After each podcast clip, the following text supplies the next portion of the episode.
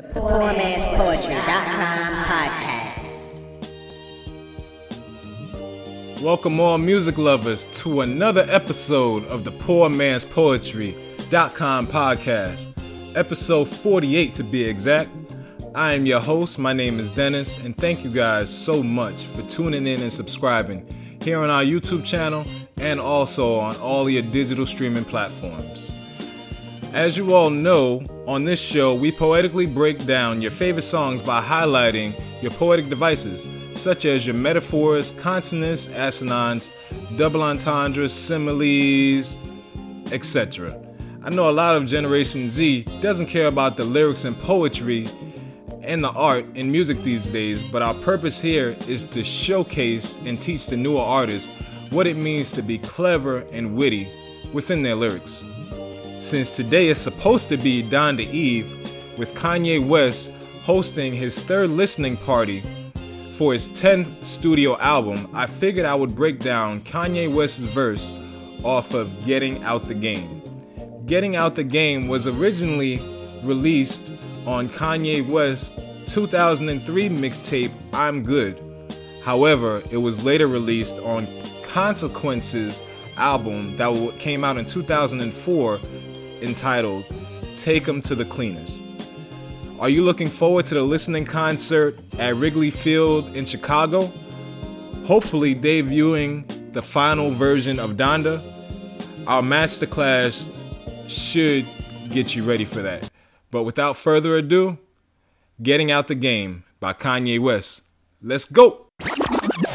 You know what I'm saying? He came in, he made music sound different, you know, making uh Yes, yes. shit. You know what I'm saying? He was doing 48. Shit motherfuckers wasn't doing making soul shit. I grew up on soul. I was eating and soul food at a young age, you know what I'm saying? Collard greens and all that shit. So I could really appreciate what Kanye West do. He done made shit I can step. I'm Kanye a West featuring motherfucker that I can Consequence and John Legend. Getting Out the Game. Let's go! Y'all really thinking about getting out the game, dog? Look, it's only one girl on my agenda. You talking about Brenda? No, I'm talking about Linda from last September. Kanye West said, Nah, I'm talking about Linda from last September. That's an example of internal rhyme.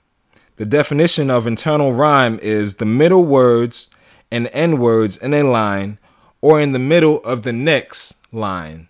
They rhyme. So, yeah, let's keep it going with the music. Linda Lovelace like Linda Lovelace love faces. She like Mace, but she love face. And I know That was clever. Now, Linda Lovelace like Linda Lovelace. First, let's talk about who Linda Lovelace is. She is a former porn star who passed away in 2002. She is most known for a 1972 film called Deep Throat, which she was forced to do by her husband at that time.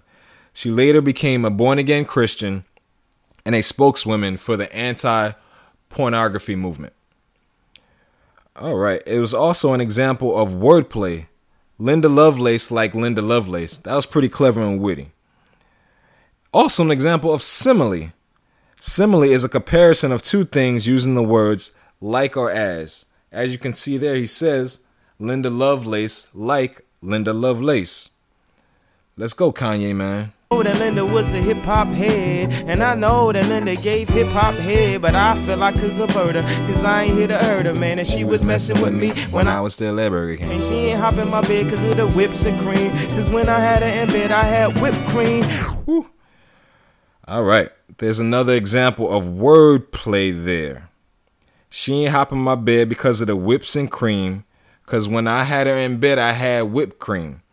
As I said earlier, wordplay is the clever and witty use of words to come up with a distinct meaning. Let's keep going. Shakespearean midsummer night dream. I unzip things and pull out big things. They was flashing gr- green. She was like ching. Have you guys read the book Shakes- The Shakespearean Midsummer's Night Dream? If not, make sure you guys check that out. Kanye was just putting some literature and poetry in his verse there for you. But he also said, I unzip things and pull out big things. Another example of internal rhyme there. But then he also goes on to say, they was flashing grit green. She was like chit ching. Chit ching is an example of an onomatopoeia. The definition of an onomatopoeia is the use of words that imitate the sound of a thing. We all know chit ching is the sound of the shmoney man. Let's keep it going. Got him, but she know a real nigga when she spot him. So now she picking dresses from Vera Wang, Uh-huh. scratching out a mate and then here's my name. Now I'm sitting at the bar with all my guys. They saying cheers to you for your future years of pain. Whew. I know that feeling. Kanye said, Now I'm sitting at the bar with all my guys. They saying cheers to you and your future years of pain. That's an example of a paradox. A paradox is a statement that seems silly, but when explained or scrutinized, it actually checks out to be true. We don't need to explain that anymore. Let's keep going with the music. Dog, you ready to give all this shit up? The summer's on its way and these hoes doing sit ups. And when they see the way the G5 lights lit up, you gonna wanna have two like John Ritter, but no. Woo! He's saying when they see the way the G5 lights lit up, you're gonna want to have two like John Ritter. That's an example of a simile there. A simile, as I said earlier, is a comparison of two things using the words like or as.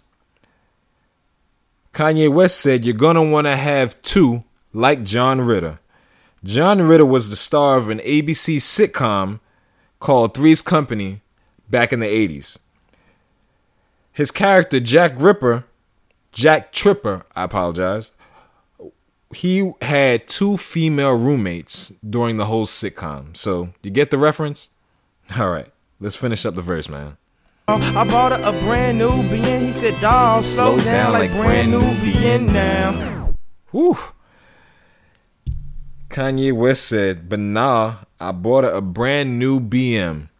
He said, dog, slow down like Brand Nubian. That's also an example of a simile. As I said earlier, a simile is a comparison of two things using the words like or as. Brand Nubian was a rap group from New York back in the uh, late 80s, early 90s, but they had a song called Slow Down off of their 1990 album called All for One. Slow down. I know you guys remember that, but yeah, that's where the reference was in that verse. Thank you guys for tuning in, man. And, um, my soul from the make sure you guys go back and Get burned slow. catch up on the episodes, man. Make sure you guys listen in your spare time on all of our digital streaming platforms. We really do appreciate it. And um, till next time, peace.